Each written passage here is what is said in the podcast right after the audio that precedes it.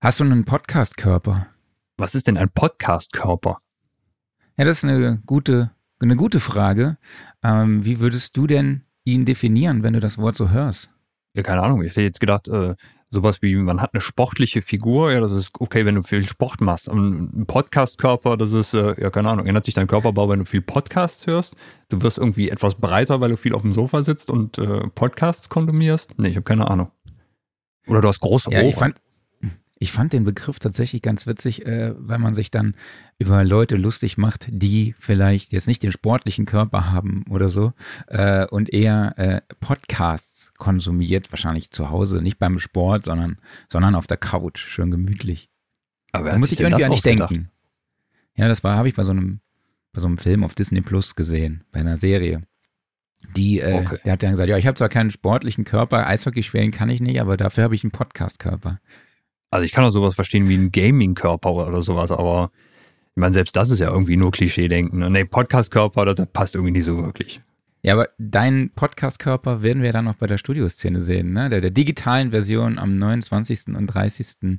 April. Äh, ihr könnt euch jetzt ab sofort ein Ticket sichern unter studioszene.de slash Tickets. Mit dabei sind als Referenten äh, Ken Lewis, der unter anderem Bruno Mars oder auch Jay-Z produziert. Dann ist Philipp Schwer dabei, der eine Session von Finn Kliman zeigt. Moses Schneider zeigt, wie man Live-Band-Recordings umsetzt. Und ganz neu im Portfolio sind Holger Steinbrink, Waldemar Vogel, Simon Neumann und Markus Bertram, die von denen wir auch Mart. einige hier schon im Podcast begrüßen durften. Mhm. Ne? Und wir wollen auch eine Networking-Plattform aufbauen, also wonder.me heißt die.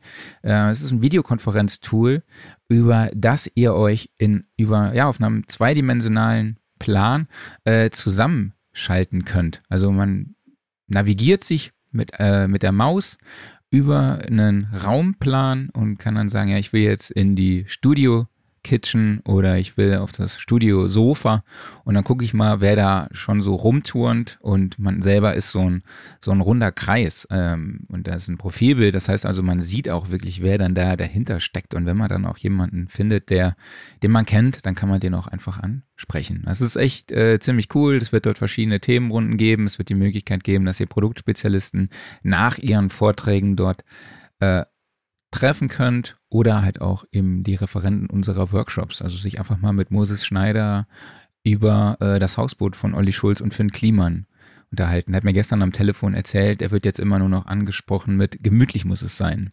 Also alle, k- k- guckt euch die Doku an auf Netflix. Ist auf jeden Fall sehr, sehr, sehr, sehr witzig.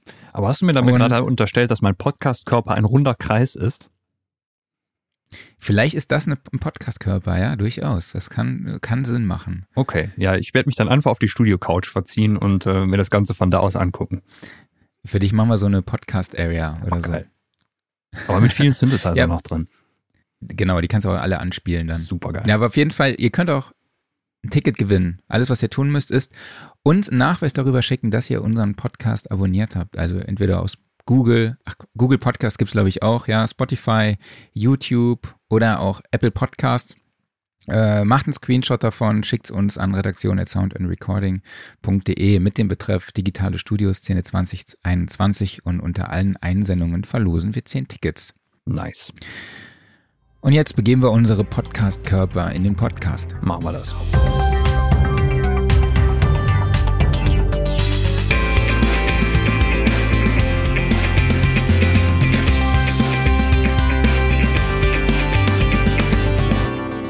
Ja, Sound Recording Wochenrückblick Ausgabe 63. Hallo an alle HörerInnen da draußen. Schön, dass ihr wieder dabei seid.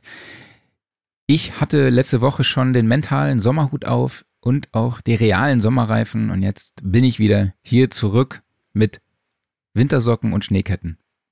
Das Wetter spielt komplett verrückt. Also gestern habe ich rausgeguckt und dachte ja auf dem Nachbardach, äh, was ist denn das Weiße da? Also haben die irgendwie die Dachpfannen angestrichen, aber nee, es war Schnee.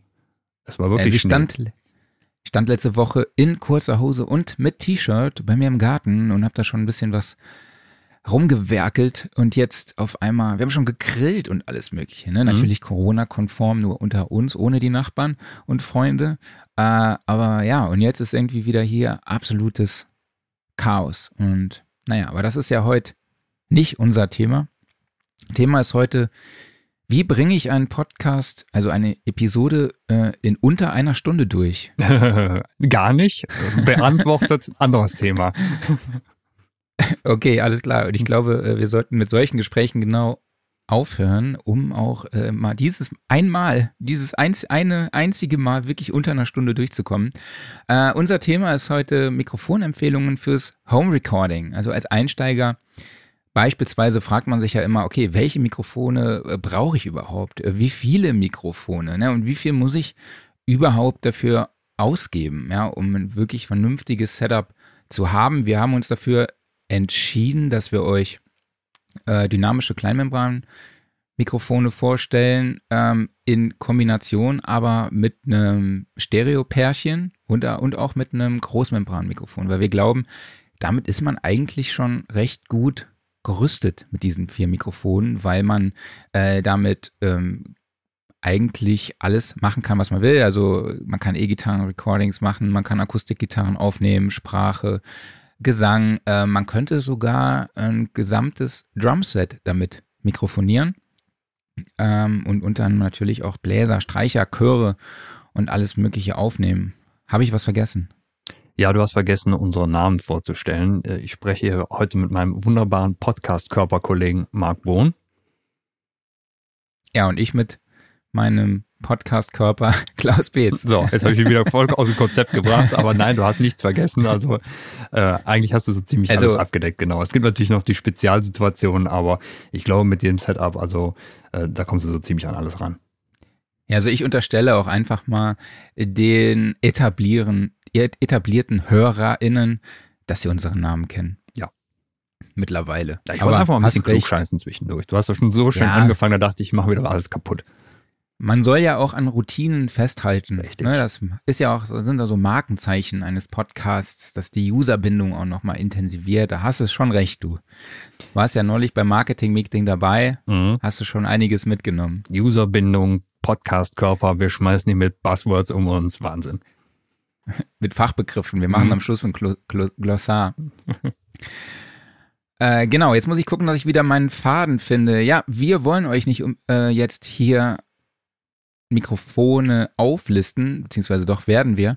Allerdings haben, sind wir so rangegangen, dass wir verschiedene Mikrofon-Setups gemacht haben, die wir nach Preiskategorien einsortiert haben. Das heißt, wir haben eine Einsteigerkategorie äh, für bis zu 350 Euro. Dann haben wir eine Aufsteigerkategorie äh, für bis 1000 Euro, dann haben wir noch eine Zwischensektion für bis 600 Euro und am Schluss haben wir dann so richtig alles rausgehauen, wo wir dann so unsere ultimativen Mikrofon-Setups vorstellen.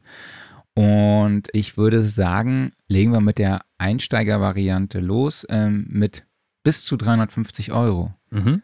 Soll ich oder willst du?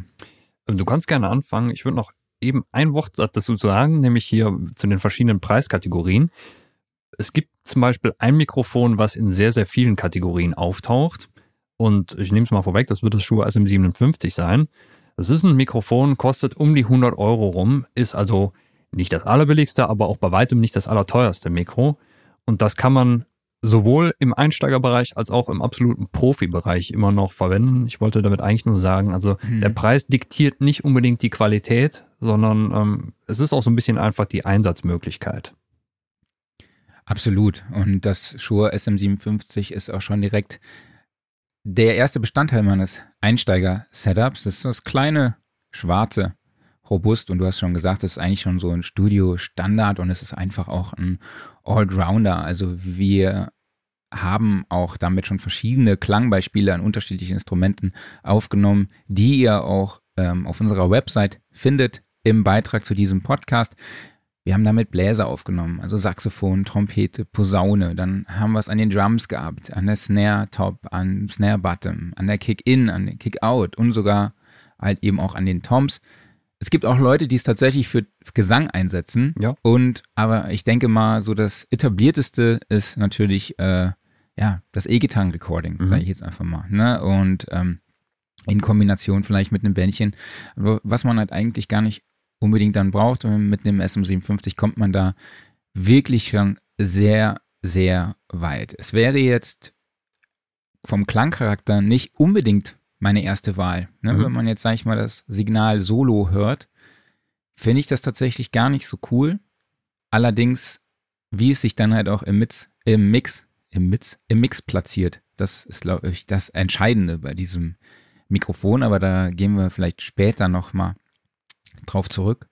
Ähm, aber es gibt auch verschiedene Nachbauten. Ne? Es gibt den Fame MS 57 für 22,90 Euro. Dann gibt es das T-Bone MB 75 für 34 Euro und das Behringer SL 75 für 20,50 Euro. Hast du Erfahrungen mit den Nachbauten? Ja, also mit einem habe ich Erfahrung, nämlich mit dem Fame. Und ähm, ich habe sie mal beide im Vergleich verwendet. Und also sie sehen erstmal optisch fast identisch aus. Sie fühlen sich auch sehr ähnlich an. Man merkt dem Schuh nochmal an, es ist ein bisschen wertiger verarbeitet, aber ähm, auch das Fame ist durchaus in Ordnung. Klanglich sind die fast nicht zu unterscheiden. Der große Unterschied war damals bei dem Test, den wir gemacht haben, ähm, dass das Fame einen deutlich geringeren Output hat. Also wenn das kritisch sein sollte, dann muss man da zum Original greifen. Aber klanglich waren sie schon sehr, sehr nah dran. Also ich hätte da in einem Blindtest wahrscheinlich keinen großen Unterschied erkennen können. Und der Preis macht natürlich einen sehr, sehr großen Unterschied. Andererseits muss man natürlich sagen, so ein, so ein SM57, ähm, das geht halt auch gar nicht kaputt. Ne? Also das, ja, das begleitet einen eigentlich, wenn man es vernünftig behandelt, ein Leben lang. okay, ich wollte, ich schlage jetzt keine Parallelen zum echten Leben auf. ähm, genau, auf jeden Fall sehr robust. Ja. Dann mein ähm, Stereo-Pärchen wären die Lewitt LCT 040 für 190 Euro. Ist in, ja, der österreichische Hersteller hat da ein Mikrofon-Setup auf die Beine gestellt, was äh, vom Frequenzgang her sehr, sehr übereinstimmt sein soll. Also es soll sogar exakt gleich sein. Also es ist ein Matched Stereo Pair. Erklär doch mal kurz, was bedeutet das und warum ist das wichtig? Na, das bedeutet, dass die Mikrofone extra selektiert wurden, so dass sie halt immer einen möglichst identischen Frequenzgang verfügen. Und das heißt einfach dadurch, dass du, wenn halt äh, zwei Mikrofone desselben Typs nimmst, um eine Stereoaufnahme zu machen, das Stereobild halt auch möglichst gleichmäßig ist. Mhm. Absolut richtig. Du hast ein Ticket für die Studioszene gewonnen. Dankeschön. Ja, bei den Lewitt 04 040, sage ich jetzt einfach mal, ähm, fällt auf, dass sie halt ultra kurz sind. Also Mhm. die sind echt mega, mega klein, ähm, haben einen sehr guten Klang. Ich habe mir verschiedene Klangbeispiele angehört. Ich konnte sie wie viele andere Mikrofone auch noch nicht wirklich testen. Ähm, aber die Aufnahmen, die ich da gehört habe, die zeigen, okay, man kann sie halt echt super am Klavier einsetzen, an den Drums, an Streichern, Akustikgitarren, Chören und so richtig, oder so Gangshouts, weißt du, so Ja. Mhm. Äh, sind da auf jeden Fall sehr flexibel einsetzbar und ich glaube, also für 190 Euro ist das halt wirklich eine, eine absolute Top-Empfehlung Mhm. von meiner Seite aus. Sollte man sich unbedingt anschauen und anhören natürlich. Ja. Dann habe ich so äh, als Gesangsmikrofon, das habe ich mir das Rode NT1A auch rausgesucht für 160 Euro und Mhm. ist einfach so das klassisch, Klassiker Home Recording Gesangsmikrofon, sage ich jetzt mal so. Was man natürlich auch an Vocals, also was man auch an Akustikgitarre einsetzen kann oder natürlich auch für Sprache oder so. Mhm. So, du hast eigentlich Das schon wieder Rode das gesagt. war mein Einsteiger-Setup. Ähm, ja, dafür. Ja, du hast mir nur verboten, äh, Röde zu sagen, oder? Alles klar. Road. Ja, der Name Road NT1A. wird uns auch noch öfters begegnen gleich. Des Öfteren, Mhm. ja. Und ich frage mich, also vielleicht kann ja mal jemand durchzählen, derjenige, der mir schreibt, wie oft ich, ähm, ich sag jetzt einfach mal, sage, der gewinnt ein Ticket. Ich will versuchen, Das mir diesen Satz Idee. abzugewöhnen. Sehr gut. Ähm, die Amps lassen wir heute weg. Also Mhm. die Amps müsst ihr nicht zählen. Da gibt es einige heute. So, willst du weitermachen mit deinem Genau, soll ich weitermachen oder sollen wir die Expertenmeinung von Andreas Hauer erstmal vorlesen? Äh, Genau. Nee, wir haben tatsächlich, wir haben ja keine Ahnung, also Klaus und ich, wir haben keine Ahnung, aber wir haben tatsächlich jemanden gefragt, der Ahnung hat, nämlich Dr. Andreas Hau. Schöner Gruß in die Heimat an dieser Stelle und danke dir. Und er hat uns auch seine Empfehlungen zugeschickt, die wir auch dann hier gleich noch vorstellen werden. Aber ich würde sagen, mach du mal weiter. Alles klar. Gut, also meine Empfehlung wäre auch ein SM57, weil eigentlich äh, gibt es gar nicht mehr viel zu ergänzen zu dem, was du gesagt hast. Ich will noch mal kurz ein bisschen auf den Klangcharakter eingehen. Also was das SM57 halt relativ speziell macht, ist der recht aggressive Grundklang, der auch oft sehr, sehr gut ist. Also sowohl halt gerade bei Drumaufnahmen, wenn man halt einen sehr betonten Attack haben will, allgemein, wenn es halt sehr, sehr knackig klingen soll, aggressiv nach vorne, also gerade zum Beispiel jetzt im, im Rock- oder im Metal-Bereich, ist das super. Bei Gitarren gilt im Endeffekt das Gleiche. Also wenn es sehr, sehr schneidend sein soll, sehr durchsetzend sein soll, dann ist es SM57 perfekt. Wenn man dann halt eher, deshalb ist es wahrscheinlich auch nicht deine erste Wahl gewesen, sondern sag mal, runderen, volleren Klang haben will, dann würde man vielleicht eher zu anderen Mikros greifen. Also ein Klassiker wäre jetzt zum Beispiel ein MD421, was aber deutlich teurer ja, ist. Du nimmst mir immer die Pointen, das ist so schlimm. Dankeschön. Aber ich muss ja noch irgendwas zu meinem Eintrag hier sagen. Ähm, aber ich finde halt gerade diesen äh, aggressiven Grundklang super bei dem Teil und äh, es ist halt so universell einsetzbar, von daher muss das unbedingt in mein Setup rein. Dann habe ich ein äh, Mikro-Setup damit reingenommen, was ich selber noch nie benutzt habe, und da habe ich mich dann tatsächlich an unserem Experten äh, bedient, nämlich ähm, es ging um ein Stereopaar, ähm, ein T-Bone SC140, zwei äh, Kleinmembran-Kondensatormikrofone für einen Gesamtpreis von 99 Euro, was eigentlich geschenkt ist, sage ich mal. Und ähm, mhm. wenn äh, Andreas Hau sagt, das sind super Mikros für den Preis, dann glaube ich ihm das einfach aufs Wort und äh, spreche da auch direkt die Empfehlung für aus. Ähm, Großmembran habe ich einen Klassiker im Bereich Home Recording genommen, nämlich das Studio Project B1. Das war so, ähm, das ist locker schon 15 Jahre alt mittlerweile, das Mikro. Und von diesen ganzen, sag mal, günstigeren Kondensatormikros, die irgendwann aufgeploppt sind, war das so eines der ersten. Ich weiß auch gar nicht, was aus der Firma Studio Projects geworden ist. Die hatten nämlich direkt am Anfang diverse Sachen am Start. Die hatten das B1, die hatten das C1, die hatten einen eigenen Preamp und ich meine noch irgendein Mikro. Und dann wurde es relativ ruhig um die, aber die gibt es immer noch. Und das B1, es kostet 120 Euro und ist, finde ich, immer noch ein sehr schönes Mikro, weil es, ähm, es hat einen relativ runden Gesamtsound und vor allen Dingen, was damals noch so gerade ein bisschen das Problem war bei den relativ günstigen Kondensatormikros, das war das, was man so ein bisschen als China-Höhlen bezeichnet hat, nämlich die waren alle relativ gehypt im Höhenbereich und klangen dadurch sehr, ja, so, so, so ein bisschen bisschen sehr grell, fand ich. Und das hatte das B1 nicht. Also das fand ich deshalb, äh, gerade halt in diesem Einsteigerpreis, war damals auch noch ein bisschen günstiger. Gab es für unter 100 Euro, ähm, als ich mir meins gekauft habe. Äh, da fand ich das super schön und äh, kann das eigentlich bis heute immer noch durchaus empfehlen. Also ich glaube, es gibt in dem Bereich mittlerweile so viel Konkurrenz, da ähm, weiß ich auch gar nicht, ob es da wirklich so viel Unterschiede noch gibt, da müsste man dann mal einen großen Vergleichstest machen. Aber äh, das Mikrofon hat damals gut funktioniert, das funktioniert heute immer noch gut. Also Empfehlung hier, Studio Projects B1.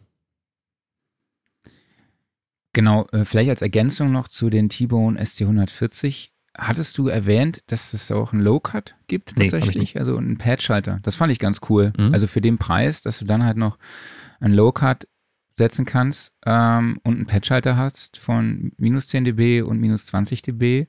Das finde ich echt, äh, finde ich echt ganz cool, mhm. auf jeden Fall. Ähm, ja, kommen wir zu den Empfehlungen von Andreas Hau. Er hat das Audio Techniker AT 2035 460 in sein Setup mit reingenommen. Großmembran Kondensatormikrofon, geeignet für Vocals, Streichinstrumente, und auch äh, laute Gitarrenamps, weil es besitzt tatsächlich einen sehr hohen Schalldruckpegel von, ich glaube, bis zu 149 dB SPL. Das sollte auf jeden Fall reichen mhm. für einen Gitarrenamp. Ähm, klar, natürlich, Akustikgitarre und ist auf jeden Fall ein guter Allrounder fürs Homestudio. Mhm. Dann hast du es ja auch schon vorweggenommen, er, er hat die T-Bone ST140, also das Stereo-Setup vorgeschlagen und hat auch das Shure SM57 in seinem Setup drin. Jo, dann kommen wir zum ambitionierten Einsteiger bis 600 Euro. Ähm, stellt sich ja oft die Frage, okay, wie viel Geld muss man ausgeben? Also 350 Euro haben wir jetzt schon gesehen, okay, man kommt damit relativ weit. Ja. Aber äh, wenn man natürlich sechs, wenn man das Budget hat, würde ich empfehlen, okay, leg noch eine kleine Schippe drauf, also wenn du für 600 Euro, wenn du die hast, oder wenn ich die hätte, würde ich die wie folgt investieren. Mhm. Ähm, Shure SM57, haben wir schon gesagt, 100 mhm. Euro. Haben wir schon genug, glaube ich, genügend darüber jetzt gesprochen und du hast es auch schon erwähnt zum Sound. Also ich finde dieses Körnige, was es halt einfach mitbringt, dieses, was du gesagt hast, sägende, schneidende, körnige, das ist so das, was es halt ja. definitiv gut transportiert. Ähm, ja, an dieser Stelle komme ich natürlich nicht an, am Sennheiser MK4 vorbei, mhm. äh, für 290 Euro zu haben. Das ist natürlich das Mikrofon, in das ich hier gerade reinspreche. Ja. Äh, man muss die Einsprechrichtung tatsächlich beachten. Hatten wir auch schon mal alles? Mhm. Hatten wir schon mal anders. Äh, ja, halt natürlich top geeignet für Vocals, für Sprache, aber halt auch äh, als Overhead-Mikrofon, wenn man natürlich zwei davon hat oder auch an der Hi-Hat, Hi ähm, vielleicht auch an der Bassdrum draußen, wenn es ein bisschen weiter weg ist, äh, aber auch natürlich optimal für Streicher und Akustikgitarren. Ja, guck mal, passt doch perfekt hier.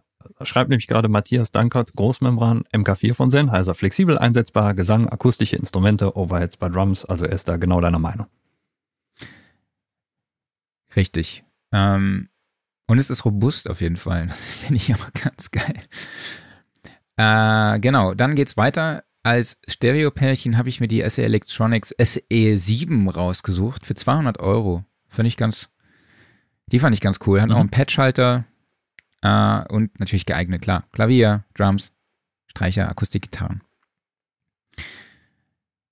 Genau, vielleicht auch nochmal der Hinweis, dass wir zu vielen dieser Mikrofone, die wir gerade vorstellen, eben auch Klangbeispiele haben. Also auch zum Sennheiser MK4, zum Shure SM57 und allen möglichen Mikrofonen. Wir haben ja mehrere Klangvergleich-Sessions schon gehabt. Äh, wie gesagt, findet ihr unter soundrecording.de slash podcasts im Beitrag zu diesem Podcast. Jo, dann kommst du. Dann komme ich, jawohl. So, ähm, also, meine Empfehlung wäre einmal, ähm, wo, wo ist denn meine Liste überhaupt? Jetzt bin ich hier schon wieder dran vorbeigescrollt. So.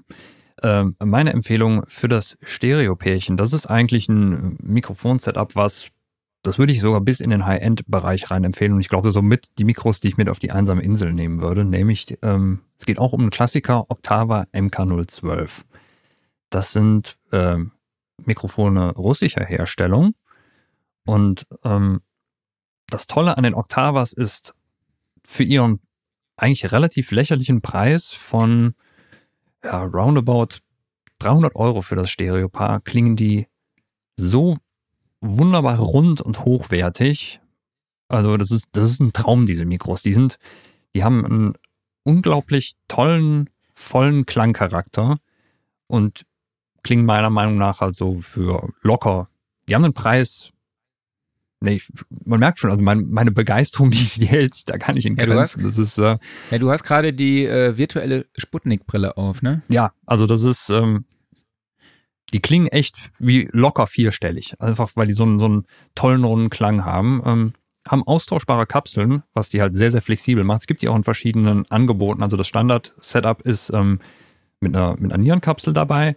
Zusätzlich kann man noch so ein Dämpfungsglied aufschrauben. Das ist allgemein alles sehr, sehr schön gemacht. Also man kann irgendwie dann diese Kapseln, die, die drehst du halt so richtig ab und das Dämpfungsglied schraubst du noch dazwischen. Es gibt dann halt ein Setup, da ist dann eben noch eine, äh, eine Kugel mit dabei und ich glaube noch was drittes, ich weiß gar nicht mehr was, eine, ähm, eine Hyperniere äh, oder ein, äh, ich, nee, ich weiß es nicht mehr. Jedenfalls ein sehr, sehr flexibel einsetzbares Setup und ähm, ja, ein, Preis von rund 300 Euro für so ein Matchpair mit zwei Nieren drin. Äh, ein ganz, ganz tolles Mikro, was sich universell einsetzbar äh, einsetzen lässt. Also sowohl für, für Drums ist es ganz, ganz toll, aber auch als, als Sprachmikrofon, einfach weil es halt so diesen sehr vollen Klang hat. Also absolut tolles Teil. Dann. Ja, absolut. Habe ich auch an der SAE sehr, sehr oft genutzt, tatsächlich ja, für Recordings. Da bin ich auch drauf gestoßen. Also an der SAE wurden die damals mhm. äh, irgendwie groß gehypt und äh, ja. ja, da hat sich, glaube ich, jeder hat sich die immer direkt geschnappt und da konnte man froh sein, wenn die noch im Mikroschrank drin waren. Ja, dann, mein Favorit ist ja ein anderes, aber die sind noch ein bisschen teurer, aber da kommen wir ja gleich noch zu. Jawohl, genau. Ähm, dann wundere ich mich gerade über ein Mikro. Hier ist irgendwas in meiner Liste durcheinander gekommen. Rode NT3 steht hier bei mir. Ja, ganz genau. So, ich bin selber hier durcheinander gekommen. Rode NT3, genau. Ähm, das NT3. Äh, NT3 ist so ein bisschen ein Mikro, das für mich etwas unterm Radar verschwunden ist, ähm, ist ein Kleinmembran-Mikro, Kondensator und auch super universal einsetzbar. Es ist etwas, ja, etwas klarer als die Octavas, aber auch ohne dabei aggressiv zu sein. Das Tolle ist, ähm, es ist äh, batteriebetrieben nutzbar. Das heißt, das kann man auch wunderbar zum Beispiel mal an einem Field Recorder benutzen, ohne dass man jetzt die Batterie davon von dem Rekorder leer zieht, indem man da einfach noch eine zusätzliche Batterie reintut. Ich weiß gar nicht mehr, was es braucht. Ich glaube, es war sogar so, so ein 9-Volt-Block oder sowas. Also das Ding hält dann auch relativ lange. Und ähm, ich finde das allgemein sehr, sehr schön für, für Sprachübertragungen, weil es sehr, sehr klar klingt. Und ähm, aber auch als Hi-Hat-Mikro ist es super. Es hat also so, so, ein, so eine gewisse Betonung drin, ohne allzu scharf zu klingen. Kann man sicherlich auch für, für Drums Overheads gut benutzen. Da habe ich es bisher noch nicht verwendet, weil ich nur eins davon habe. Aber ähm, es ist irgendwie von den ganzen Rode-Mikrofonen eines, was, glaube ich, weniger bekannt ist, aber äh, trotzdem toll universell einsetzbar. Ja, und mein drittes Mikro ist, wie bei dir, immer noch das SM57. Im Endeffekt können wir das, glaube ich, jedes Mal in der Liste erwähnen, weil ein SM57 brauchst du halt. Ne? Aber andererseits ist das auch wieder das Schöne bei Mikros, wenn du welche kaufst, du kannst immer weiter upgraden. Also, dass du wirklich was ersetzt, passiert, glaube ich, relativ selten. Mhm. Ja, das Shure SM57 und ich, das ist so eine, wie soll man sagen? Eine Hassliebe. Eine komische Beziehung. ja, eine Hassliebe tatsächlich. Also eigentlich mag ich den Sound halt nicht. So Mhm. wirklich, wenn man den Klang halt solo hört, ne, gebe ich zu, habe ich ja offen gesagt, aber im Mix schneidet man mit anderen Mikrofonen oft so viel weg, so, Mhm. dass es eigentlich nach einem SM, dass ein SM57 genauso klingt wie die anderen. Ja. Weil die, die man editiert hat, sag ich, ne? Und du kannst ja auch kombinieren. Ne? Also gerade jetzt von einem E-Gitarren-Amp Ja. spricht ja nichts dagegen, einen SM57 und einen MD421 zum Beispiel zu benutzen und dann einfach zu sagen, okay, Mischverhältnis, keine Ahnung, 50-50, 60-40, wie auch immer. Ne? Solange man das vernünftig einfaced, ist das alles gut. Genau. Aber wenn wir jetzt bei den Aufsteigern sind, also bis 1000 Euro ausgibt, dann wäre ich bei einem MD421. Ja. Tatsächlich für 400 Euro, da würde ich sagen, okay, nee, ich gehe den Weg mit dem MD421. Also Mhm. das aktuelle kostet 400 Euro. Gibt es auch einige Klangbeispiele bei uns auf der Website an der E-Gitarre, an der Snare, an der Posaune, Trompete, Saxophon und alles mögliche. Wie gesagt, soundandrecording.de slash podcast ist auch ge- geeignet für Sprache und Gesang. Also es ist für mich so, dass der Allrounder einfach im Studio. Ne, hat doch diesen fünfstufigen Bassschalter Mhm. und der Klang an den Toms finde ich auch einfach mega geil. Super schön, ja. Tatsächlich. Und ich habe auch mal so ein bisschen geguckt, das Original gibt es gebraucht aktuell zwischen 250 Euro und 400 Euro. Also Mhm. das ist schon wirklich nach, je nach Zustand abhängig. Gibt aktuell eins auf Ebay, ähm, was aus einer Rundfunkanstalt der DDR stammt. Also Ach, das ist schon, da ist ja noch Nostalgie mit dabei, Mhm. im Preis mit enthalten. Und ja, das aktuelle gibt es dann auch gebraucht für circa 300 Euro. Also da auch immer ein Tipp von mir an der, an der Stelle, mal auf den Gebrauchtmarkt einfach gucken. Was gibt so? Mal in Foren nachschauen oder in Facebook-Gruppen oder wo auch immer sich die Community aktuell so trifft. Ich finde beim Sennheiser MD421, da muss man auch mal ein bisschen drauf achten, falls man das Mikro noch nie benutzt hat, ähm, nicht verwechseln Ja, mit der Einsprechrichtung. Einsprechrichtung, weil das sieht ein bisschen aus wie so, ich sag mal, das klassische Kondensatormikrofon, als ob man da von der Seite in den Korb reinsprechen muss, aber das ist nicht so. Also Ja. man, man spricht im Endeffekt oben gegen den Bügel gegen, also da, wo das Sennheiser-Logo steht. Äh, Da sieht so aus, als ob man im Endeffekt ein bisschen gegen diesen Bügel spricht, aber das ist die richtige Einsprechrichtung. Ja, absolut. Es wird halt klarer, wenn man die Halterung Richtig. dran macht. Das ist so ein komischer Plastikhebel, den man da unten einklippt in das Mikro. Ähm, dann ist es eindeutig, aber ansonsten, äh, das kann auf Fotos teilweise mal ein bisschen irritierend aussehen. Ich habe mich am Anfang au- auch gefragt, ob dann nicht irgendwelche Interferenzen oder sowas entstehen durch diesen Bügel, der da vorne drauf ist auf Mhm. der auf dem Mikrofonkorb, bevor dann das Signal in die auf die Membran trifft. Also das fand ich cool, ähm, sehr sehr bizarr am Anfang, aber ja, wenn man es weiß, wie rum man reinsprechen muss, wie, das ist natürlich bei allen Mikrofonen ganz gut, wenn man das weiß, Richtig. Mhm. äh, dann gewöhnt man sich da auch dran Mhm. als ja als Matched Pair, also Stereo Pärchen, habe ich mir die Rode NT5 rausgesucht für mhm. 290 Euro. Am geilsten fand ich da das Finish. Mhm. In, in einem Sat Satin-Nickel-Finish. Sagst du nichts mehr, ne? Sag ich nichts mehr. Nee, ich, ich habe die NT5s auch noch nie live gesehen. Ähm, aber ähm, du hast hier in, in, diese Liste hier so ein schönes Bild reingepackt und das hat so, so was schön matt, silbriges, sieht sehr wertig aus, mhm. ne? Ich meine, die Road-Mikros sind sowieso immer alle sehr, sehr wertig. Da, äh, ich frage mich auch immer bei dem Preis, ähm, wie machen die das eigentlich? Und das ist ja noch nicht mal in, in äh, China produziert, sondern sind ja immer noch alle made in Australia. Von daher, ja. war schon schön. Gut, ich hoffe, die sind jetzt alle gut durch den Suez-Kanal gekommen. Ich habe schon bestimmt. gehört, bei Hyperactive gab es schon so ein paar Engpässe beim Rode NT USB. Hm. Aber sind jetzt alle angekommen. Sehr gut. Genau, also wofür man dieses Stereo-Pärchen einsetzen kann, haben wir jetzt, glaube ich, an dieser Stelle schon genug gesprochen. Mhm. Und als Großmembranmikrofon habe ich mir dann auch hier das Sennheiser MK4 wieder rausgesucht, sodass ich dann halt eben unter die 1000 Euro komme. Und ich muss mich entschuldigen, bei meiner Aufsteig äh, Einsteiger-Variante habe ich mich ein bisschen, mein Mathe ist ja nicht so gut. Ich hatte da tatsächlich irgendwie einen Dreher drin. Ich habe da äh, 100 Euro zu viel ausgegeben, aber egal. Aber ich würde tatsächlich dann vielleicht auf das T-Bone SC450 zurückgreifen, mhm. was ich auch hier im Regal stehen habe, mhm. was äh, 70 Euro oder 60 Euro kostet. Ist auch eine, eine Empfehlung, zu der wir auch, glaube ich, später noch kommen werden. Ja. So. So, das ist deine wo sind Empfehlung wir jetzt stehen geblieben? Jetzt kommen wir zu deinen, ne? Genau, richtig. Ja, wir können im Endeffekt schon wieder bei Road weitermachen. Das Lustige ist, ähm, heutzutage habe ich überhaupt keinen Überblick mehr über den kompletten Produktkatalog von Rode. Aber der war früher super easy. Es ging los, Rode NT1, das war ein relativ einfaches Großmembrankondensator. Rode NT2, ohne das A hinten dran, das gibt's nicht mehr. Das Mikro taucht auch auf der Webseite bei denen nicht auf. Es hieß immer mal, da gab es, glaube ich, irgendwelche, ja, irgend so ein Streit mit Neumann, weil das wohl sehr wie ein U87 aussieht, aber da weiß ich auch nichts Genaues. Jedenfalls, dieses Mikro ist irgendwie so verschwunden, aber das ist ein ganz tolles Mikro, das habe ich auch noch. Rode NT3 habe ich ja gerade eben drüber erzählt. Rode NT4, XY-Mikrofon, Stereo-Mikrofon. Und das NT5, das hast du jetzt gerade erzählt, das war die komplette Produktpalette von denen. Und jetzt gibt es ja noch irgendwie, dann gibt es hier noch eine Tausender-Variante, dann hängt hier noch ein Buchstabe hinten dran und so jetzt unter anderem auch beim Rode NT2A. Das ist meine Empfehlung für ein Großmembran-Kondensatormikro. Eigentlich der Nachfolger von meinem gerade erwähnten Rode NT2.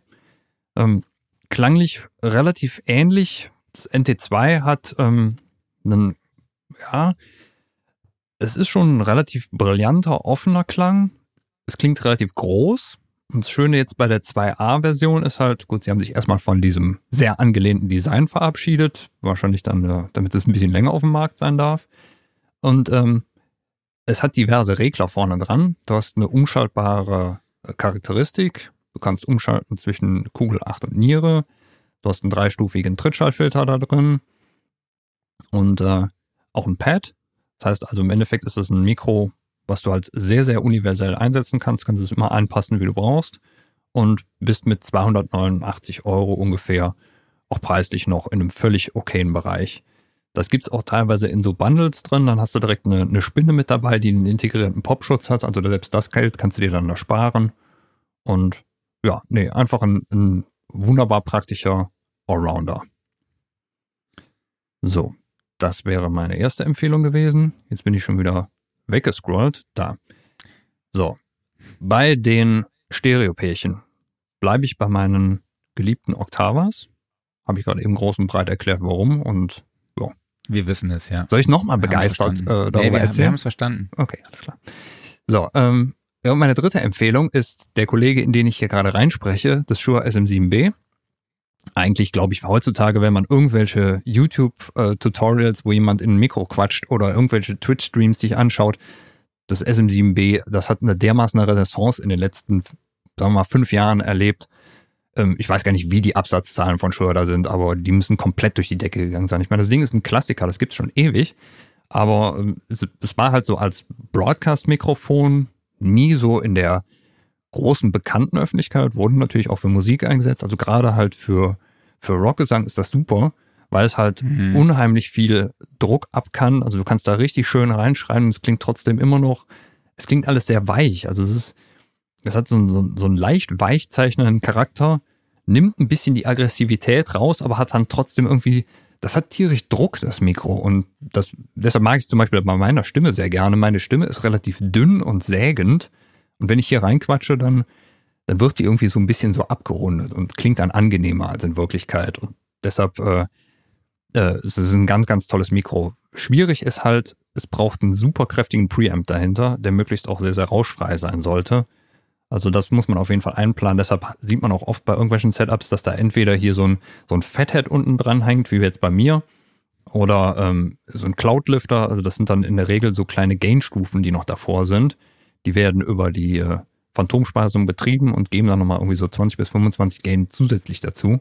Aber je nachdem, was man für ein Preamp dahinter hängt, muss man das auch gar nicht machen. Also den muss man auf jeden Fall immer mit einkalkulieren. Also wenn man ein relativ günstiges äh, Audio-Interface zum Beispiel mit integrierten Preamps hat, das kann sein, dass es dann irgendwie ein bisschen rauschig wird oder dass vielleicht der Pegel gar nicht reicht. Also 60 dB Gain braucht das Ding schon. Und ansonsten halt dieser wunderbare runde Klang.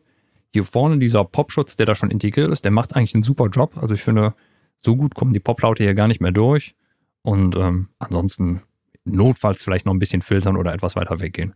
Ja, das wäre so meine Empfehlung. Also gerade wenn man halt irgendwas mit Sprache oder lautem Gesang braucht oder halt auch allgemein kannst du es natürlich wunderbar vor ein Instrument stellen. Shure SM7B.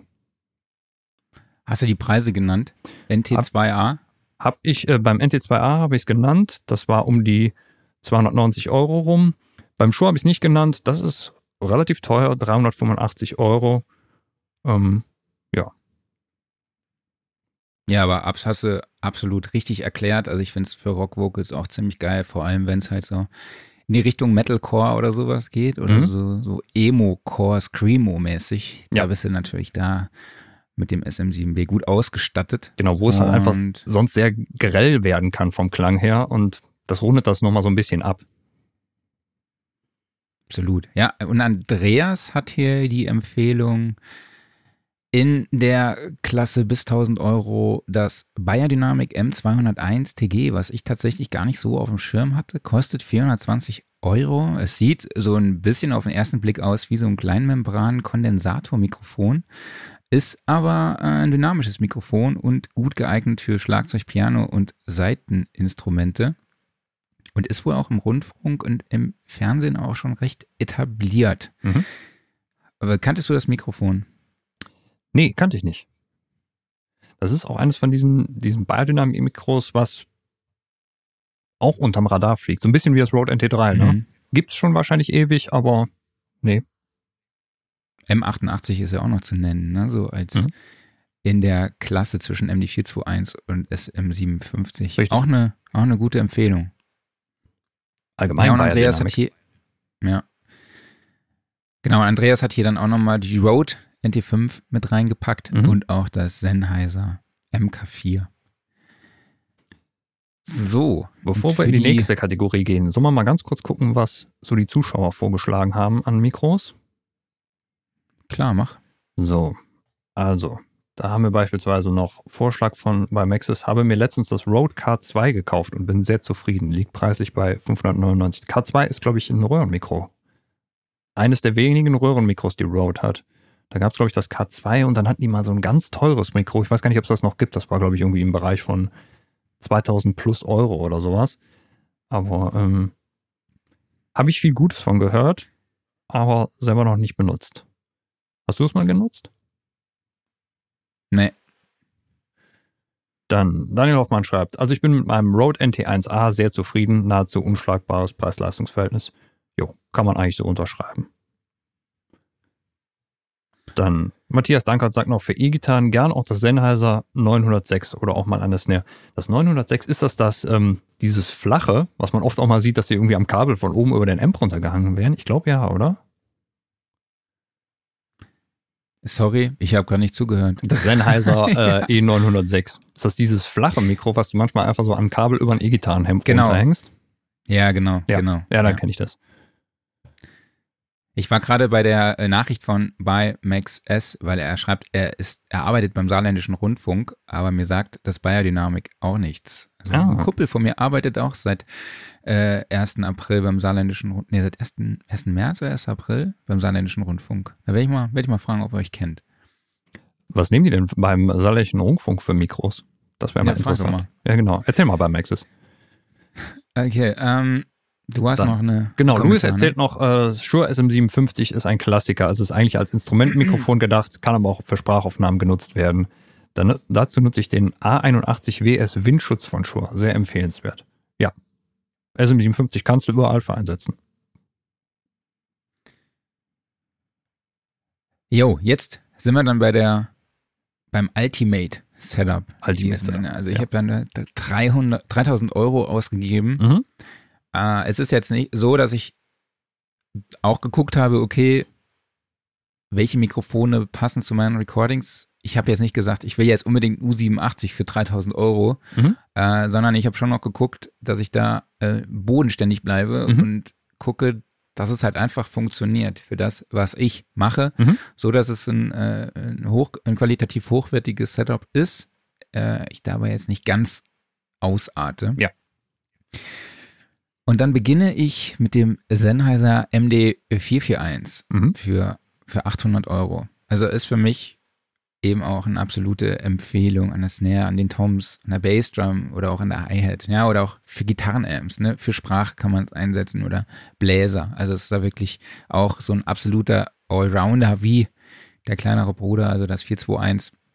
Das sind für mich, die beiden zählen für mich zu meinen Lieblingsmikrofonen, Mhm. ich, kann ich an der, dieser Stelle schon so sagen. Und ja, als Overheads hatten wir, glaube ich, jetzt bisher noch nicht in den Setups. Es sind die Neumann KM 184. Also Absoluter für mich Klassiker. k- kommt an Kleinmembran-Kondensatormikrofon als Stereo-Pärchen tatsächlich nichts an denen vorbei. Mhm. Äh, kann man sogar an der Snare verwenden. Also es ist echt ziemlich, ziemlich krass. Wir haben auch Klangbeispiele dazu auf unserer Website. Und als Großmembraner würde ich das Neumann TLM 103 nehmen. Mhm. Kost, das kostet äh, 900 Euro. Also die, die Neumänner, die KM 184, die kosten 1200 Euro knapp. Und beim TLM 103 liegst du bei, bei 900 Euro. Das Mhm. waren so, das sind so meine, das wäre so mein Ultimate Setup. würde ich im Endeffekt alle drei genauso übernehmen.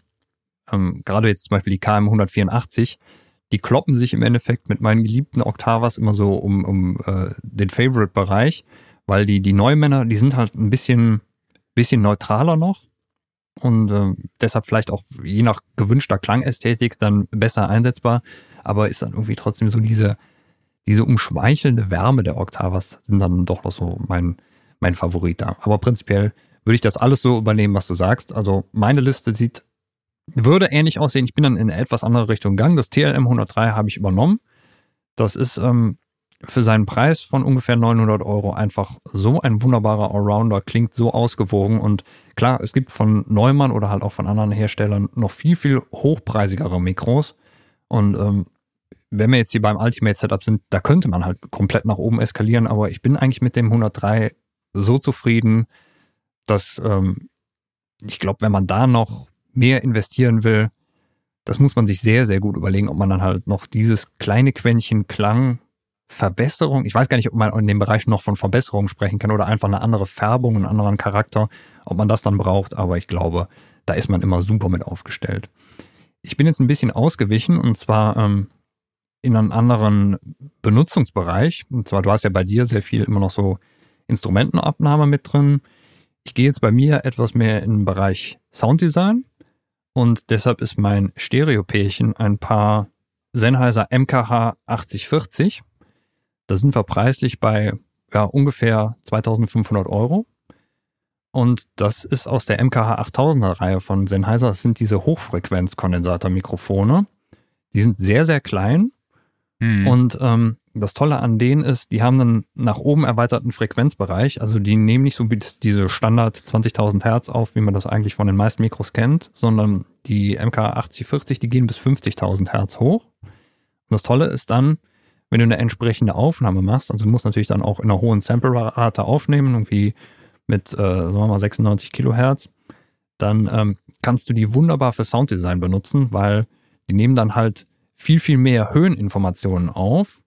Und wenn du dann das Ganze nachher entsprechend runterpitcht, dann kannst du den Klang tiefer wiedergeben, ohne dass du diesen typischen Pitch-Effekt hast, dass halt so alles dumpfer wird, weil du hast einfach durch den erweiterten Frequenzbereich nach oben hin hast du eine zusätzliche Oktave an Informationen und es klingt immer noch total brillant. Und deshalb kannst du halt da, das ist als Sounddesign-Spielerei, ist das wunderbar. Und natürlich auch abgesehen davon, wenn du das jetzt nicht brauchst, äh, super hochwertige Mikros mit einem sehr, sehr geringen Rauschen.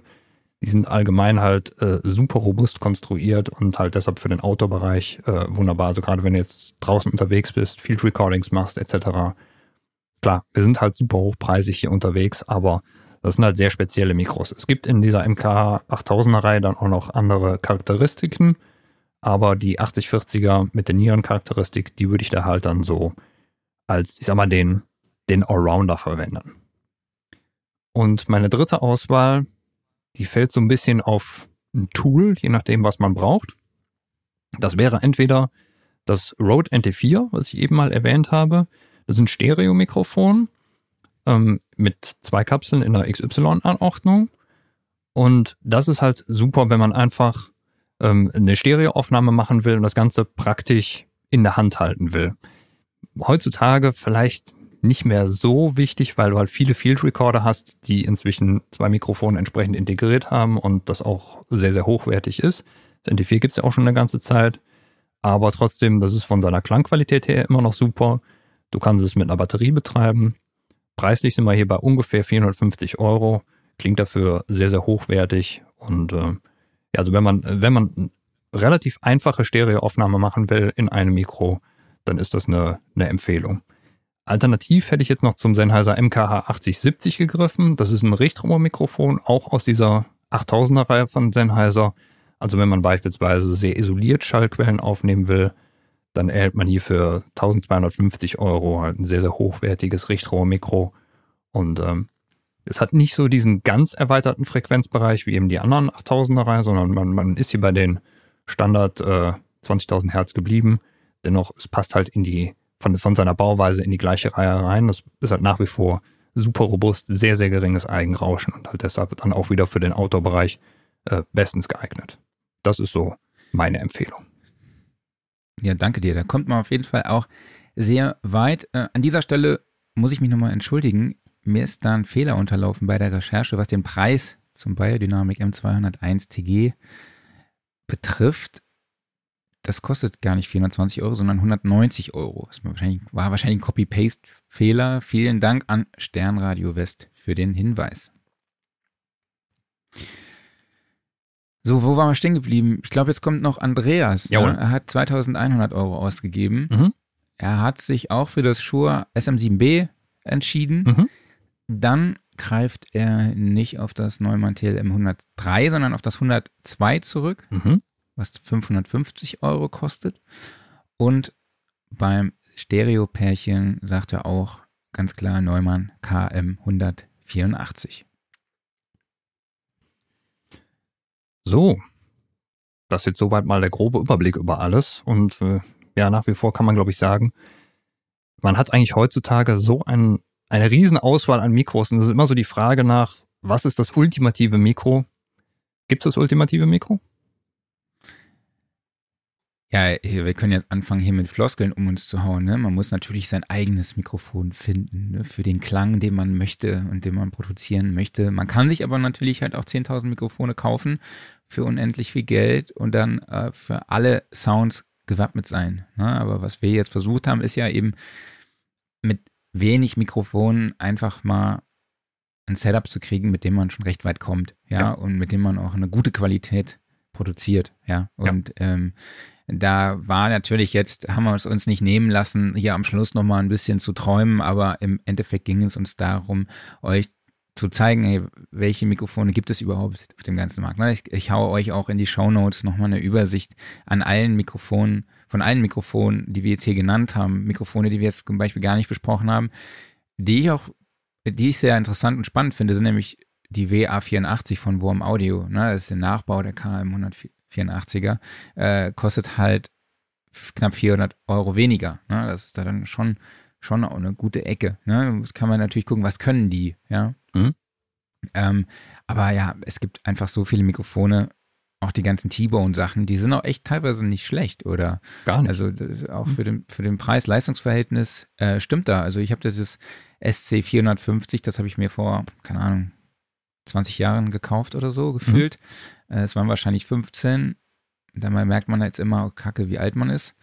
Äh, aber ja, das Preis-Leistungs-Verhältnis ist absolut okay. Im Bandproberaum Vocals aufzunehmen oder so, ja, für eine Produktion. Das funktioniert schon. Das kann man, das kann man schon machen.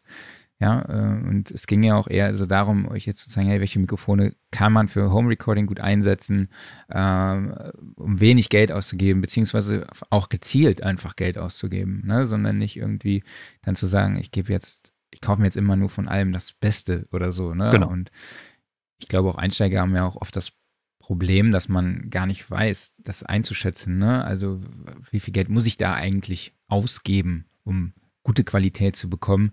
Und darüber wollten wir euch einfach einen Überblick geben und ich hoffe, hoffe, das haben wir geschafft. Aber wir haben noch ein paar Kommentare. Ich, ich noch mal ganz kurz rein. Also gerade das, was du halt meintest mit dem ähm, Einsteiger, der noch nicht unbedingt weiß, was er für ein Mikro kauft. Also ich glaube erstens, man sollte sich nicht abschrecken lassen, weil du hast halt, wie gesagt, momentan so eine riesige Palette an Mikros zur Auswahl. Also gerade jetzt beispielsweise dadurch, dass die einzelnen Musikhäuser auch noch ihre eigenen Marken haben.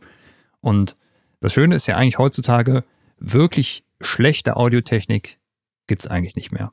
Also du wirst keinen kompletten Fehlkauf machen. Es sei denn, du kommst jetzt auf die Idee, irgendwie äh, ein Bassdrum-Mikro ja, zu nehmen und äh, keine Ahnung, damit möchtest du gerne draußen Vogelstimmen aufnehmen. Das ist vielleicht nicht die beste Idee. Aber ähm, Trotzdem, wenn du dir jetzt hier zum Beispiel so einen ähm, SM57-Nachbau für 22 Euro kaufst, damit wirst du immer noch einen okayen Sound hinkriegen, gemessen am Preis. Also den wirklichen Fehlkauf wirst du wahrscheinlich nicht machen.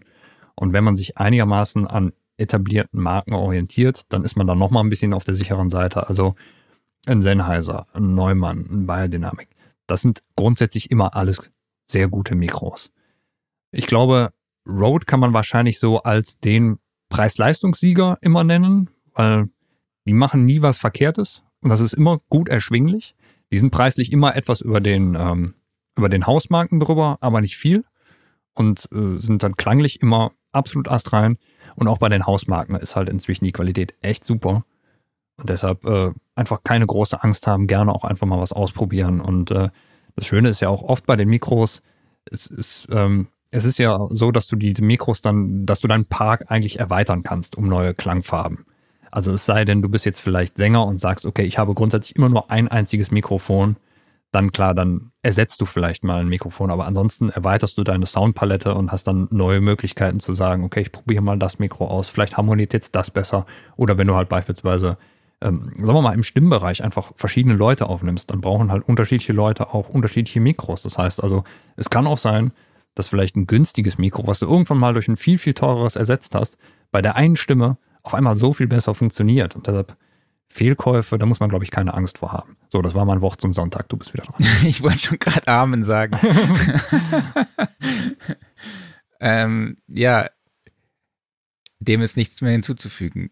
Gott sei Dank.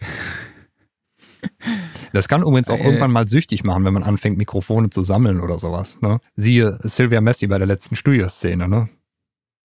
Ja gut, die habe ja auf, auf einen Hieb auch ein ganzes Museum gekauft, ne? Ja, aber sie hatte, glaube ich, vorher schon eine vierstellige Sammlung. Also, ja. Ja, ist schon heftig. Mhm. Okay, dann würde ich sagen, machen wir einen Haken dran und machen mit den News der Woche weiter. Ja, lass uns noch ganz kurz vorher eben äh, hier, wir hatten noch bei, bei Maxis angefragt, äh, was ja, denn für stimmt. Mikros der saarländische Rundfunk benutzt. Und bei Maxis sagt, ähm, wir haben sehr viel Chirps. Ähm, Chirps haben wir jetzt zum Beispiel noch gar nicht erwähnt. Ist halt auch einer der Hersteller, die eigentlich nur im High-End-Bereich unterwegs sind und äh, trifft man oft im Bereich Rundfunk, Fernsehen oder halt sehr, sehr viel auch so Klassikaufnahmen zum Beispiel an. Also gerade jetzt so, so Konzerthallen, die zum Beispiel dann äh, eine Chirps-Festinstallation haben dann sagt er auch Neumann und seit neuestem auch äh, Mikrotech Gefell.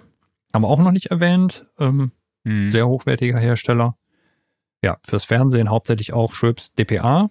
DPA hatten wir äh, in Verbindung Nicht. mit dem Mars. Ja, aber jetzt diesmal hatten wir es nicht drin. Diesmal hatten wir es noch nicht drin, stimmt. genau. Das zeigt aber auch nochmal, wie viele Mikrofonhersteller es einfach gibt. Ja, richtig. Und fürs Anstecken hauptsächlich Sennheiser. Genau. So. Bist du fertig? Ich bin fertig, jawohl. Sehr gut. Äh, ja, Audio Movers hat ein neues Update rausgebracht. Also Audio Movers ist eine, ein Streaming-Plugin, das man sich auf seinen Masterbus legt und Audio Movers generiert einen Link, den man dann demjenigen gegenüber schickt und er kann dort in einer sehr guten Audioqualität eben das hören, was du gerade in deiner DAW abspielst. Das gab es die ganze Zeit nur für Stereo und gibt es jetzt auch mit 16 Kanälen. Das heißt, der Gegenüber kann bis zu 16 Kanäle des Mixes auch sehen und gucken, was da so abgeht und kann tatsächlich dann halt auch browserbasiert, also das Ganze läuft browserbasiert, äh, auch den Mix lokal bei sich darüber mitschneiden. Finde ich ganz cool, funktioniert halt auch in die andere Richtung. Ähm, es gibt außerdem, ist es jetzt äh, M1 kompatibel, was ja auch gerade ein gutes Thema ist. Mhm. Dann verschiedene Bugfixes wurden noch äh, gemacht. Mhm. Und genau, also ist ja echt ist ein super Tool, was wir ja auch zur digitalen Studioszene einsetzen. Kostet pro Woche 3,99 Dollar. Dann der Monat kostet 9,99 Dollar. Und das ganze Jahr kostet dann roundabout 99 Dollar. Also Mhm. das ist, äh, ist schon ein sehr, sehr cooles Tool, was wahrscheinlich von der aktuellen Situation profitiert. Genau. Dann ähm, gibt es ein neues Audio-Interface von Motu. Motu hatten wir, glaube ich, hatten wir, die, Motu, wir Motu mal überhaupt in den News drin? Die haben in letzter Zeit, finde ich, gar nichts gemacht. Oder ist es immer an uns vorbeigegangen? Was haben die? Ein neues Audio-Interface rausgebracht. Da war er sprachlos. Nein, ich sagte gerade nur, Genau. Motu äh, haben wir irgendwie, glaube ich, noch nie in den News drin gebracht. Ich meine, Motu, Riesenproduktpalette, aber Doch, hatten wir schon öfter wir? mit Okay, Audio-Interfaces drin. ja, wahrscheinlich habe ich dann geträumt oder sowas. Jedenfalls. Wir ähm, reden doch immer über die ultra krassen Wandler. Ja, ich, ich weiß es nicht, ich weiß es nicht, aber egal. Ähm, Motu Ultralight MK5, also mittlerweile die fünfte Generation der Ultralight Interfaces. Das ist, ähm, wenn man sich noch so an diese klassische Motu-Bauform erinnert, das sind ja immer so diese schwarzen äh, 19 Zoll Interfaces, die so abgerundet sind an den Seiten. Und äh, die Ultralights, die waren 19 Zoll Breite durchgesägt, also halbe Rackbreite. Schön ist, man kann dann zwei von denen zusammen auf eine Rackbreite reinschrauben, hat mehr Ein- und Ausgänge. Und ähm, trotz halber Rackbreite haben die also dieses kleine Kistchen vollgeknallt mit Anschlüssen. Wir haben hier insgesamt 18 Eingänge und 22 Ausgänge und das Ganze halt verteilt auf die verschiedensten Varianten. Vorne zwei Kombibuchsen, also XLR Klinke. Dann auf der Rückseite nochmal weitere sechs analoge Klinkeneingänge. Dann dazu ein ADAT-Eingang, ein SPDIF-Eingang und ausgangsseitig sieht das so aus. Wir haben vorne einen Phones-Ausgang, auf der Rückseite nochmal zehn analoge Klinkenausgänge, dann ADAT-Ausgang und SPDIF-Ausgang und so kommt man auf die gesamte Anzahl. Dazu gibt's eine MIDI-Buchse in und out, sehr, sehr schön. Und angeschlossen an den Rechner wird das Ganze über USB-C. Und ansonsten, ähm, im Endeffekt ist es einfach nur, ja, das, was die Interfaces vorher schon geboten haben, alles ein bisschen weiter verfeinert. Neuere Wandler drin, schöneres Display verbaut. Dann, ähm, ich glaube, die QMix-Software, das ist so ein bisschen die Fernbedienungssoftware von Moto, die haben sie jetzt abgedatet. Ähm, läuft unter Windows, Mac OS, iOS, kann man also auch fernsteuern. Dann, äh, was zu erwähnen ist, ist, ähm, dass sich die ähm, äh, Analogausgänge, die sind DC gekoppelt, das heißt, sie können auch CV-Signale ausgeben für ein Modularsystem zum Beispiel. Das ist total super. Das würde ich mir bei eigentlich immer noch mehr Interfaces wünschen, einfach um die flexibler zu machen. Ich kann mir aber vorstellen, dass es wahrscheinlich einfach die, die Herstellungskosten nochmal deutlich erhöht. Aber halt gerade für Leute, die äh, ein, Modular, äh, einsetzen, deshalb sicherlich super spannend. Ähm, was ich jetzt gerade nicht auswendig weiß, ist, ähm, ob sich das Ultralight mit allen anderen Moto-Interfaces im Gesamtverbund verträgt. Es gibt jetzt zum Beispiel von Moto noch diese AVB-Serie, wo es ganz, ganz viele verschiedene gibt, die sich untereinander kombinieren lassen. Oder ob das eben beim Ultralight zum Beispiel nur ähm, mit den ähnlichen Interfaces wie zum Beispiel im 828 oder so ist. Aber dennoch, ähm, ja, kann mehrere von denen kombinieren, um halt mehr Ein- und Ausgänge zu kriegen. Angeblich sind auch die Treiber nochmal verbessert worden. Ähm, die sind ja bei Moto inzwischen, glaube ich, wirklich ordentlich. Ähm, ich hatte mal einen Moto 828 MK2, lange, lange ist her, noch mit Firewire-Anschluss. Das war damals unter Windows ziemlich gruselig, weil die damals, äh, ich glaube, die volle Priorität nur auf die Mac-Treiber gelegt haben, aber das hat sich dann mittlerweile alles gebessert. Also da sollte auch für die Windows-User überhaupt kein Problem mehr bestehen. Ja, also wer ein ordentliches Interface braucht und äh, mhm. mit einer entsprechend großen Anzahl Ein- und Ausgänge, mit ungefähr 750 Euro ist man dabei und die Dinger sind gebaut wie ein Panzer. Ja, absolut. Was ich auch cool finde, ist die Loopback-Funktion, die ja tatsächlich ja. gar nicht jedes Interface hat. Ne? Mhm. Ne? Also das benutzen wir halt auch fürs Streaming, um das Audiosignal aus unserer DRW halt auch in den Stream zu spielen. Genau. Ja, und quasi das das Interface sowohl als ein als auch als Ausgang eben zu nutzen, ähm, was halt viele Tools einfach gar nicht können oder wo wo man eventuell noch mal äh, Dritt, Plugins von Drittanbietern oder so braucht, um das zu realisieren, was dann sehr komplex ist und wenn natürlich so ein Audio-Interface Interface dieses Feature direkt integriert hat, ist das natürlich umso praktischer und ja, ich finde es halt mega krass, wie viele Ausgänge man einfach hat. Ja, das mhm. ist, äh, du hast zwar in Anführungszeichen nur zwei Eingänge über, also Kombi-Buchsen, Kombo-Buchsen, du hast ja schon gesagt, mhm. äh, aber auch MIDI in, MIDI out. Ich glaube, das ist bei beim Einhorn ist das äh, durchgängig, ne? dass die ja. äh, weiterhin auf MIDI-Buchsen da setzen. Ne? Also ich, soweit ich mich jetzt erinnere, ich möchte mich da jetzt nicht zu weit aus dem Fenster lehnen, aber äh, ich weiß, dass sie das bei den neueren Produkten immer noch weiter durchgezogen haben. Das finde ich auch eigentlich, ja. eigentlich cool. Passt auch deshalb gut, weil Moto ist ja auch noch einer der wenigen Hersteller, der noch MIDI-Interfaces herstellt. Ja, das macht natürlich Sinn. Das ist eigentlich witzig, weil äh, du hast die große Renaissance der Hardware-Synthesizer in letzter Zeit. So äh, letzte fünf plus Jahre kommen wieder so viele Hardware-Geräte raus. Aber dass mal neue MIDI-Interfaces aufgeploppt sind, fast gar nicht. Ja, wen, wen gibt's denn da noch? Moto gibt's noch, im Audio gibt's noch und äh, ESI und dann hört es eigentlich ESI, schon wieder genau. fast auf. Ja. ja. Ja, dann haben wir noch ein neues aus der äh, Piano-Ecke, nämlich das Nord Piano 5. Mhm. Erzähl mal. Ja, habe ich noch nie gespielt von äh, Klavier, beziehungsweise sie nennen es ja jetzt immer nur noch Nord alles. Ähm, mhm bin ich immer nur mit den Nord-Leads, also mit den äh, Synthesizern unterwegs gewesen, nie mit den Pianos. Aber wir haben jetzt halt auch Nord Piano 5, also fünfte Generation hier, passend zum Moto mit der fünften Generation. Ähm, wir haben hier zwei Piano-Engines drin mit zwei unabhängigen Sample-Sektionen und ansonsten, äh, ja, mehr von allem, kann man sagen. Verbesserte Tastatur, doppelter Speicher und so weiter und so fort.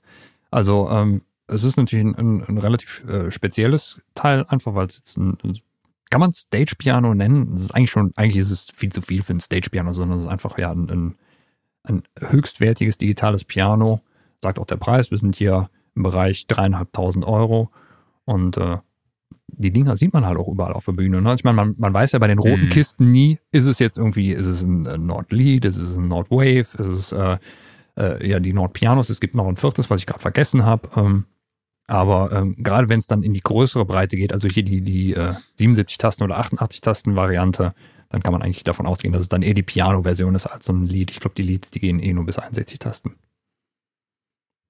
Hast du mal so eins gespielt? Ähm, ja, habe ich schon gespielt. Auf, also klar, auf Messen oder mhm. natürlich halt auch im Proberaum beim Kumpel.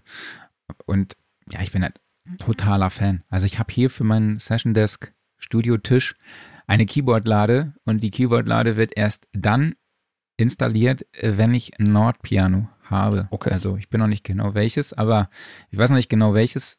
Aber klar, ne, 3500 Euro ist natürlich jetzt schon eine Ansage. Ähm, muss ich mal gucken, wann ich mir das jemals wieder leisten kann. Mhm. Ähm, ja. Nicht so viel Geld für Mikros ausgeben. Ja, aber sind, Ja. Wir müssen, glaube ich, gleich nochmal kurz was, was klarstellen Mhm. äh, zum Thema Mikrofone. Aber der, der Wolfgang Kempfer hat was geschrieben, aber der Daniel Hoffmann hat es ja schon beantwortet. Also Wolfgang hat natürlich hat geschrieben, er wüsste nicht, in welchen Sphären wir da schweben würden, aber Mikrofone zwischen 1000 und 2000 Euro könnte er sich als Hobbyist nicht leisten. Aber er, ich glaube, er hat da ein bisschen später eingeschaltet. Wir haben natürlich am Schluss ein bisschen äh, unsere Träume geäußert. Genau, Ja, richtig. Wo, wo Geld keine Rolle spielt.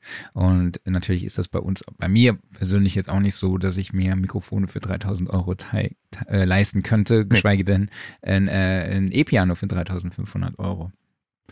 Nee, ist bei mir Aber leider der auch Daniel nicht so. ist da für uns, der Daniel ist da für uns in die Bresche gesprungen und hat das auch gut beantwortet. Danke dir. Genau, perfekt. Ähm, dann haben wir Ask SR. Hatten Mhm. wir schon, hatten wir schon lange nicht mehr. Mhm. Vor allem, wir hatten schon, schon lange keine Frage mehr, die man ohne Probleme vorlesen konnte. Bestimmt, ja. Willst du vorlesen? Äh, Nee, liest du mal lieber vor. Du musst die Frage ja auch. Oder soll ich vorlesen und du beantwortest? Ja, komm, mach mal so. Wirk professionell. Okay, ich leg mal ganz. Wir hatten ja eigentlich gedacht, wir machen hier so. Alle Leute, die den Podcast hören, die sehen das nicht, aber die, die den Stream verfolgen, wir wollen jetzt immer so die Kategorien so mit dem Banner richtig anteasern. So. Toni Arendmeier schreibt unter das Video Cubase Tutorial externe Instrumente einbinden, was ihr auf unserem YouTube-Channel findet. Sehr interessante Videoreihe, die, da ich gerade an diesem Thema hänge, wie gerufen kommt und auch leicht verständlich erklärt ist. Dankeschön. Vielen Dank an den Autoren. An einem Problem hänge ich allerdings noch fest. Nehmen wir an, einer von mehreren Synthesizern reagiert auf MIDI-Kanal 5. Wie bzw. wo kann ich der MIDI-Geräteverteilung Verwaltung mitteilen, wenn dieses Hardware-Gerät beim Erstellen einer Instrumentenspur ausgewählt wird, dass sich dann per Inspektor auch auf Kanal 5 stellt. Sich dann, ja, genau so war's. Mhm. Ja, ähm, kennen das Problem, Toni. Ähm, blöde Sache, gar nicht. Also ähm, aus irgendeinem Grund hat Steinberg das so vorgesehen, dass du, äh, dass du halt, wenn du eine Instrumentenspur einfügst mit der entsprechenden äh, Einstellung, dass das Ding immer auf MIDI-Kanal 1 defaultmäßig steht. Du musst also händisch hingehen und das Ding auf MIDI-Kanal 5 umstellen.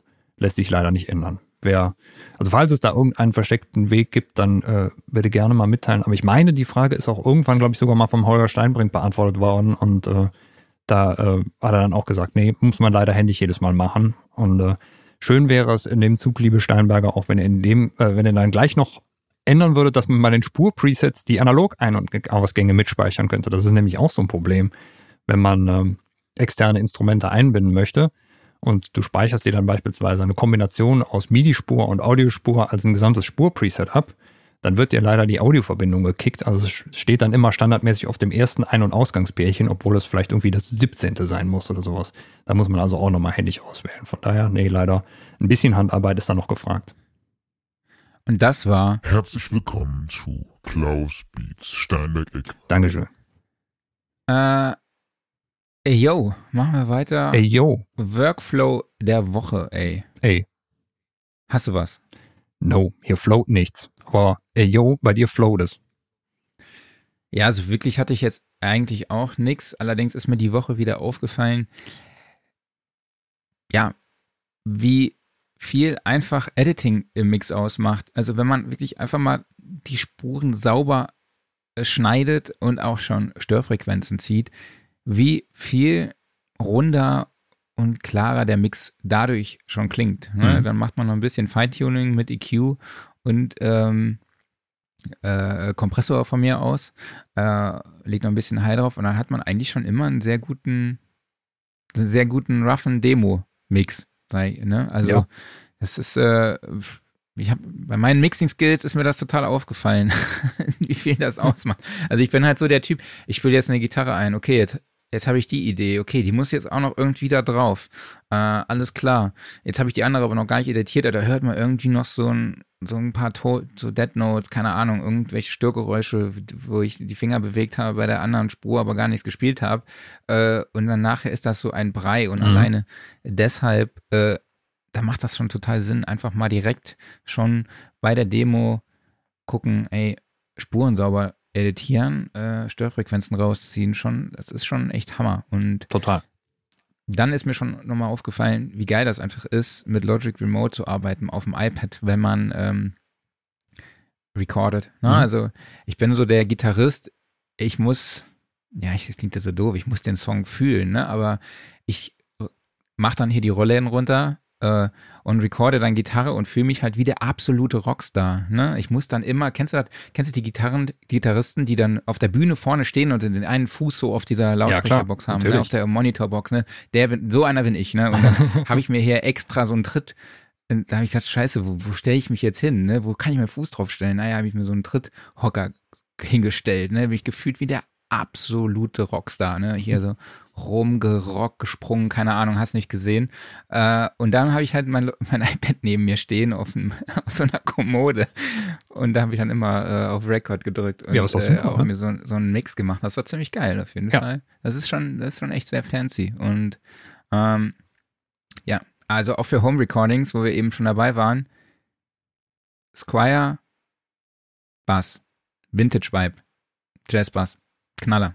Also ich glaube, gibt es für 300 Euro noch was, keine Ahnung. Also wenn ihr einen Bass bra braucht, äh, um einfach mal eine Demo einzuspielen, absolute Empfehlung von mir. Also ich finde es richtig geil. Sehr, sehr cool.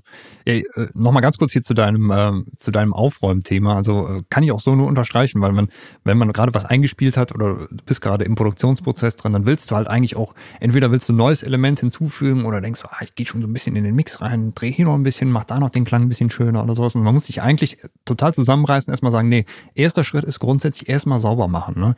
Erstmal entweder schneiden oder halt irgendwie äh, ja, sei es Resonanzen rausziehen, Rumpelfrequenzen rausfiltern, gaten, Genau. dies, das, jenes, äh, Rauschen entfernen, keine Ahnung was alles. Jedenfalls grundsätzlich erstmal sauber machen und dann kann man von da aus weitermachen, weil ansonsten, das addiert sich alles nachher und du hast dann halt einen totalen Matsch, der da irgendwie entsteht und du weißt nachher überhaupt nicht mehr, wo kommt der denn jetzt überhaupt her?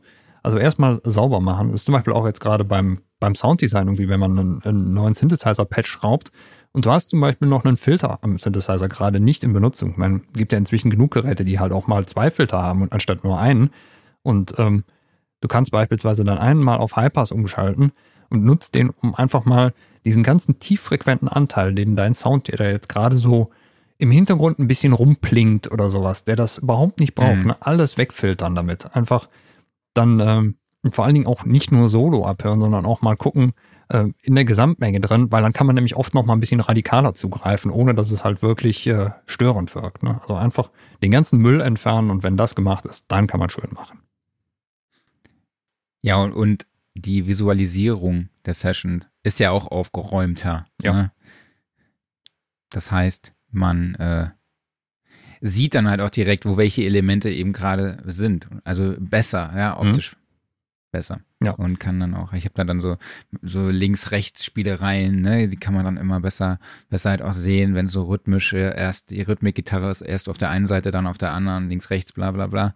Und ja, da, man behält einfach besser den Überblick und wenn man das Ganze dann noch farblich macht, perfekt. Gerade so im Bereich Low-Cut-Einsatz, da ist auch ganz interessant oftmals, äh, da sollte man seine Plugins mal ein bisschen checken, weil es kann sein, dass manche Plugins da zum Beispiel wieder Zeug einfügen, was vorher ähm, schön rausgefiltert wurde. Also man kann ja beispielsweise in so einem Channel Strip hingehen und sagen, okay, ich filter als erstes mal die ganzen tiefen Frequenzen weg und dann packt man seine Plugins dahinter. Und wenn man das Ganze dann mal durch den Analyzer betrachtet, dann sieht man auf einmal, Moment, man ist ja immer noch jede Menge Rumpelmatsch in den tiefsten Frequenzen drin. Wo kommt der denn auf einmal her? Und das muss noch nicht Mhm. mal irgendwie so ein analoger Emulationskrams sein, der halt noch irgendwelche Frequenzen hinzufügt. Ich hatte das letztens beispielsweise mit einem Soundtoys-Plugin, jetzt habe ich den Namen vergessen. Das ist dieses, ähm, der für rhythmische Modulation zuständig, Tremolator. Ähm, damit kannst du zum Beispiel so, so Gating-Effekte und sowas machen. Und der macht, ich vermute mal einfach dadurch, wenn du halt sehr steilflankige ähm, Rhythmussequenzen da drin hast, der fügt dir tierisch viel äh, Subbassfrequenzen hinzu. Und deshalb dann den Low-Cut eben hinter dieses Plugin setzen. Also ruhig zwischendurch mal kurz auf den Analyzer gucken, äh, einfach nur mal um zu überprüfen, ob da nicht irgendein schönes Plugin, was man sich reingefügt hat, doch wieder Matsch hinzufügt. Mhm.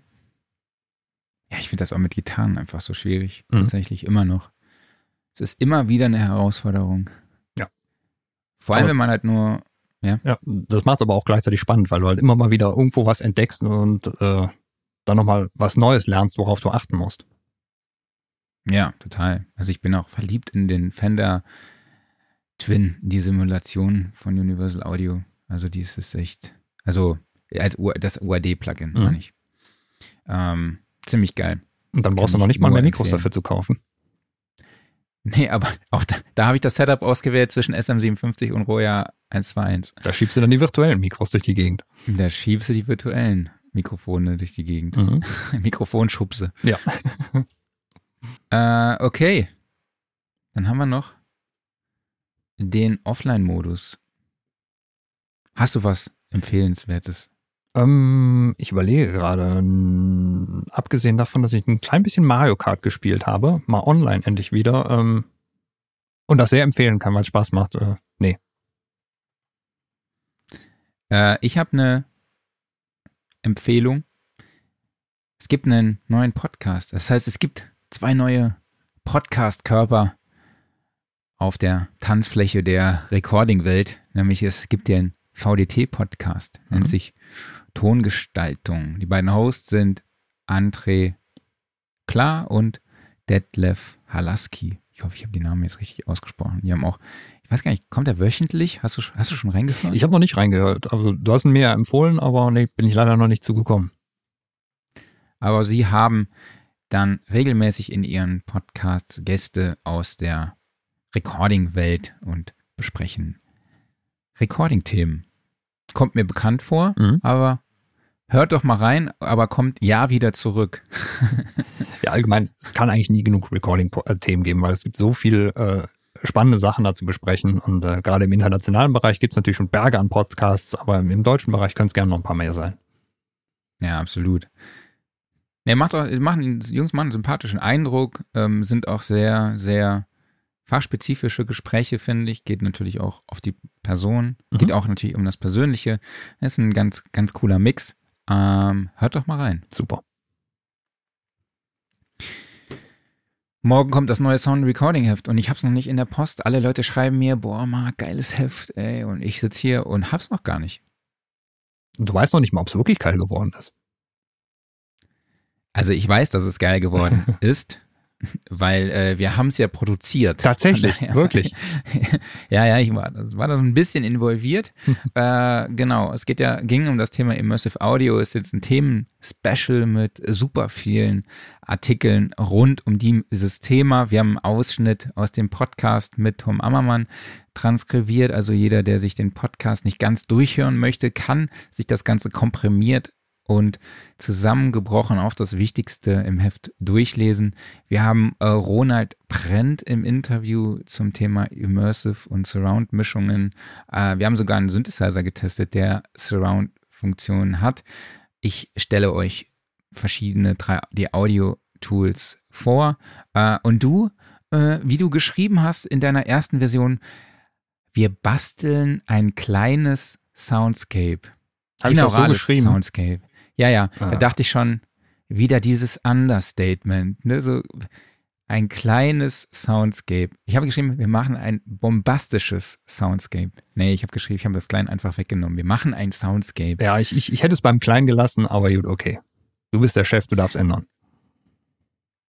Und genau, wir haben auch das Voyage Audio Spatial Mic getestet und im Vintage Park geht es um das Setup von Herbie Hancocks Live Surround Sound bei seiner Tour von 2002. Also es sind äh, sehr, sehr viele Immersive Audio Themen mit drin und für mich das Spannendste ist tatsächlich der Artikel von Dr. Andreas Hau zum Einstieg in das Thema 3D Audio, der dort wirklich sehr ausführlich und auch detailliert und sehr verständlich erklärt, welche Formate es überhaupt gibt, wie gemischt wird und wie man 3D-Audio aufnimmt. Also das ist für also wirklich, wenn ihr euch für das Thema interessiert, dann müsst ihr mit diesem Artikel starten, weil alles andere ist total verwirrend, weil ja, auch 5.1 ist Immersive, aber Immersive ist doch Surround und was ist eigentlich 3D? Also im Prinzip ist alles das Gleiche, sage ich jetzt Ja. einfach mal.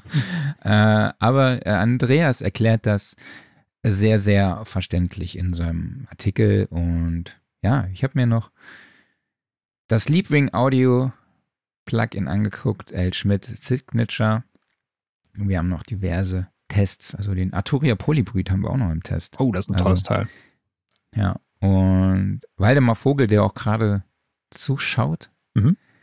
hat auch einen Mix in seinem Mixing-Tutorial beschrieben, wie er einen Fender Rhodes in den Mix integriert. Äh, genau. Auf jeden Fall bestellen, versandkostenfrei unter soundandrecording.de slash shop. Ich würde es leider, ich würde es gerne in die Kamera halten, aber und oder euch den Sound präsentieren, den es macht, wenn man durchblättert, aber ich habe es leider noch nicht. Ja, und hier ist es auch noch nicht angekommen. Also ganz, ganz schlimm, aber damit müssen wir leben. Und äh, ja, von Waldemar Vogel ist es eine wunderbare Überleitung zur Studioszene hin, die du da unten auch wieder einblendest, denn wer nicht genug von 3D Audio hat, der kann da unter anderem auch nochmal Tom rau- äh, lauschen. Ist das richtig?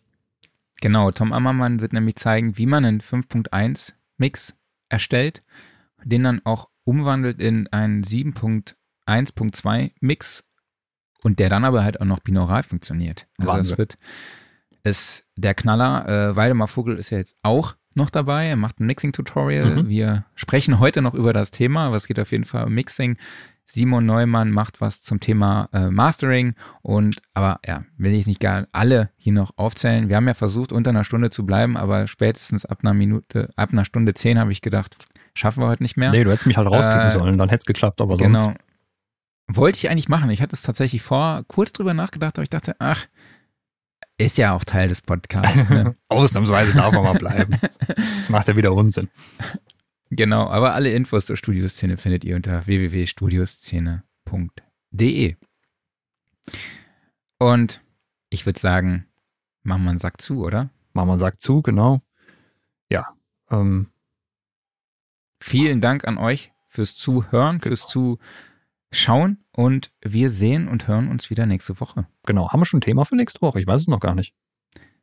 Äh, ja, haben wir, aber ich weiß es nicht mehr und ich finde es auf die Schnelle auch jetzt nicht mehr raus. Alles klar. Lassen wir uns überraschen. Wir sind also wie immer perfekt vorbereitet, ihr merkt das schon. Vielen, vielen Dank an euch alle. Ich habe keinen Gast, den ich diese Woche verabschieden kann, deshalb sage ich nur Danke an dich, Marc. Danke an euch alle und wir hören uns nächste Woche. Bis denn. Tschüss. Danke, Klaus. Bleibt gesund und bis nächste Woche. Ciao.